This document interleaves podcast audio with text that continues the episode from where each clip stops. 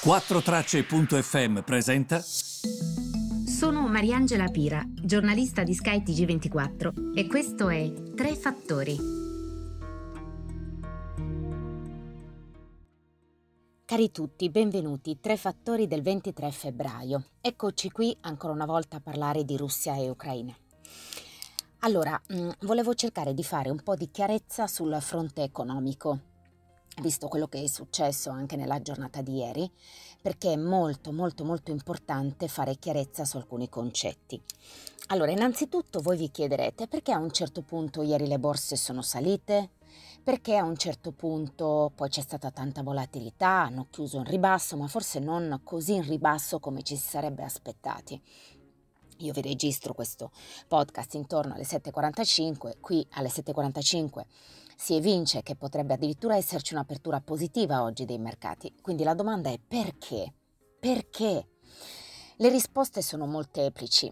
Eh, c'è chi mi spiega che c'è tanta volatilità sul mercato, c'è chi spiega che magari un mercato aveva scontato che non ci sarebbero stati più aiuti da parte delle banche centrali, la situazione russa-ucraina cambia le cose, perché invece le banche centrali potrebbero rimanere ancora con noi e aiutare ancora il mercato. E questo comunque sarebbe di sostegno al mercato. C'è chi invece spiega che le sanzioni sono comunque di bassa entità. Un analista mi ha detto, ma chi se ne frega? di eh, far sì che i titoli di Stato russi non vengano commerciati più eh, in Europa e negli Stati Uniti, ma questa è una sanzione? E, ehm, punire alcuni oligarchi russi, ma questa è una sanzione?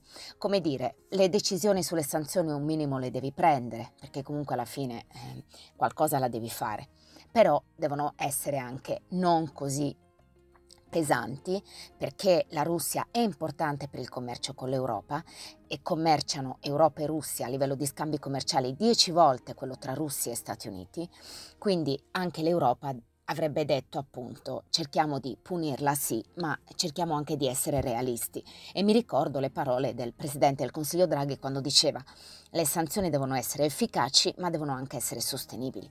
Perché purtroppo, e arriviamo al terzo punto, c'è la terza situazione, che è quella più importante, quella del gas.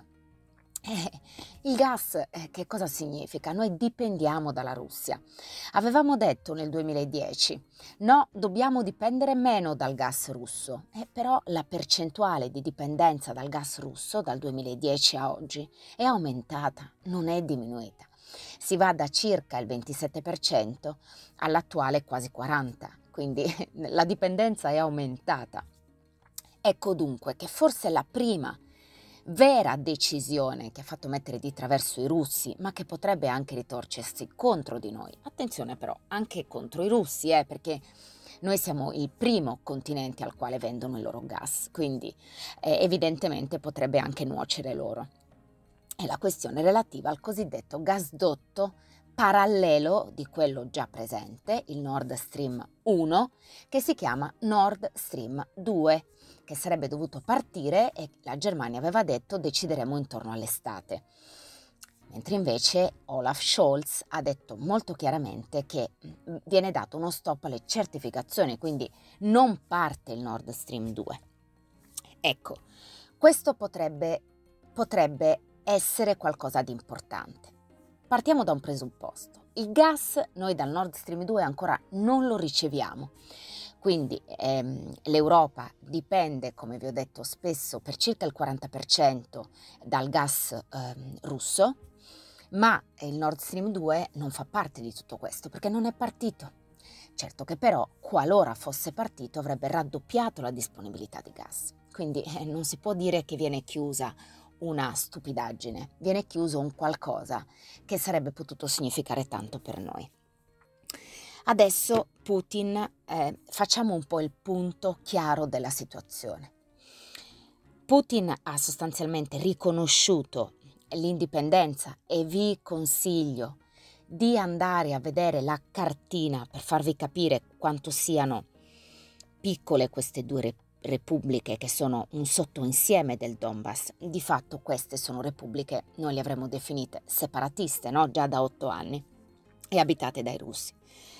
In arrivo i carro armati russi, e, e, i carro armati russi sono arrivati e addirittura il loro arrivo è stato celebrato con fuochi d'artificio ehm, per dare appunto, è come se eh, per dare un ordine di grandezza, spiegavano dalle sale operative lo stesso Antonio Cesarano, come se l'Italia avesse riconosciuto l'indipendenza di San Marino, per intenderci, va bene? Questo per darvi un ordine di grandezza. Certo poi c'è un significato però preciso, perché Putin non può fare tutto ciò che vuole, però ripeto, lui ha riconosciuto due regioni abitate da russi in questo momento e che negli ultimi otto anni avevano sempre mostrato ehm, una grande dipendenza dalla Russia.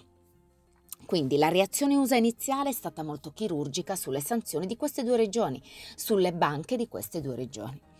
Mentre invece ieri Biden ha dato delle sanzioni un po' più importanti, appunto colpendo gli oligarchi, i titoli di Stato, eccetera, ma parlando con le sale operative mi dicono sono sanzioni palliative. Una sanzione la dovevi per forza decidere, però queste te pare che sono sanzioni che ehm, implicano qualcosa per il mercato. Non è così. Putin sicuramente ha mostrato però con quella decisione presa lunedì e vi dicevo anche settimana scorsa non è un caso che abbia aspettato che terminassero le Olimpiadi in Cina per non togliere la scena a Xi Jinping, scena che però attenzione Putin ha riscritto un po' la storia dell'Ucraina, come dire l'Ucraina non esiste, eh? era, una, eh, era, una, scelta e un piacere e un eh, passatempo di Lenin. Voglio vedere come i cinesi hanno reagito a questa frase lui ha tracciato anche un, una sua opinione relativa al comunismo di quel periodo, stando proprio in una posizione precisa, riscrivendo la storia, criticando Lenin. Voglio sapere la cancelleria di Pechino come l'ha presa questa riscrittura della storia, posto che poi anche eh, Xi Jinping a casa sua, come sapete, sta riscrivendo la storia cinese per renderla più simile a quello che è il suo di percorso. Quindi in questo lui e Putin sono stati molto simili.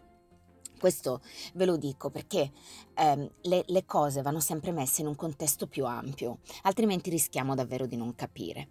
Il presidente Putin sicuramente ha usato la vicenda per parlare soprattutto alla sua popolazione incarnare questo ruolo e ci è riuscito, perché comunque è inutile che dicano ABC.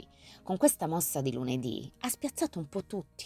È come se tu stia giocando a scacchi e c'è qualcuno che è bravo a farlo. Si riprende poco alla volta i territori ex URSS, per questo è importante parlarne, perché sono due piccoli territori, è verissimo, bisogna mettere i dati in contesto, è verissimo, però eh, sono anche ehm, due cose molto importanti nell'ottica futura di un presidente che magari poco a poco dice ok, devo ricostruire l'ex URSS. In questo modo prova a recuperare il consenso, come fece anche con l'annessione della Crimea nel 2014 passò dal 60 all'85% dei eh, consensi e fino alla scorsa estate era tornato al 60% dei consensi. Trovate proprio questi dati anche su internet. Eh? Se andate su www.levada, come levata ma con la D di Domodossola, www.levada.ru e vedete i ratings. Um, i russi sono un popolo molto povero, ci sono tante disuguaglianze, il prodotto interno lordo pro capite in Russia è intorno alla metà di quello dell'Unione Europea, 27 paesi, quindi per tenere a bada la popolazione in ristrettezze economiche, Putin lavora di tanto in tanto sul ruolo del presidente forte, quindi l'attacco in Georgia nel 2008, l'annessione della Crimea nel 2014, le due repubbliche del Donbass. A questo punto ci si chiede, si vuole arrivare a Kiev? Stati Uniti e Europa finiranno qui o dove si spingeranno con le sanzioni?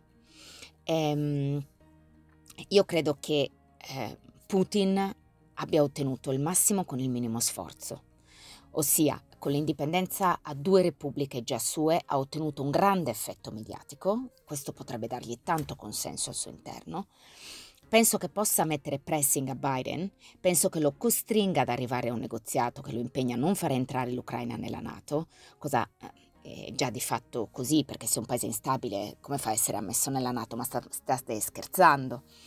E Macron non saprei neanche come giudicarlo, vuole mediare, vuole arrivare ad un incontro, come sapete con questa che è stata definita dagli Stati Uniti invasione, l'incontro tra il segretario di Stato um, Blinken e Lavrov salta, e quindi voglio dire anche voi che vi siete posti come intermediari l'avete fatto male.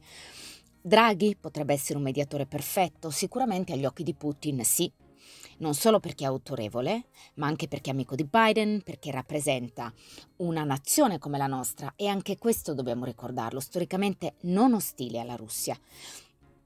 Eh, ed è questo importante dirlo evidentemente. Eh, potrebbe essere chiamato in causa Draghi direttamente da Putin, lo vedremo insomma. Magari questo weekend ci potrebbero essere negoziati molto intensi e si potrebbe arrivare ad una sorta di come gli accordi di Minsk.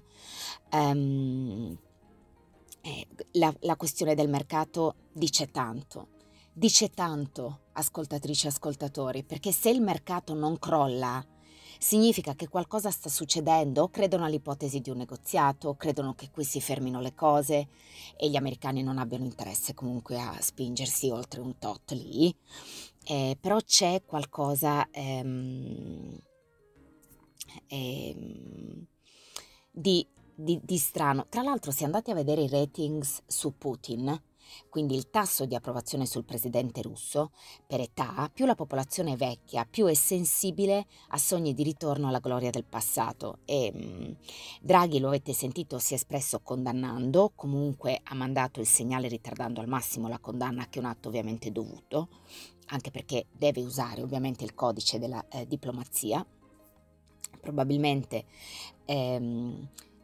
quest- queste cose di cui si parla, il divieto di negoziazione dei titoli di Stato governativi russi vengono considerati poca roba dal mercato e magari il mercato pensa Arrivano sanzioni forti, saranno formali, non puoi far finta di niente, però nello stesso tempo non puoi mettere neanche sanzioni troppo forti perché altrimenti è un effetto boomerang.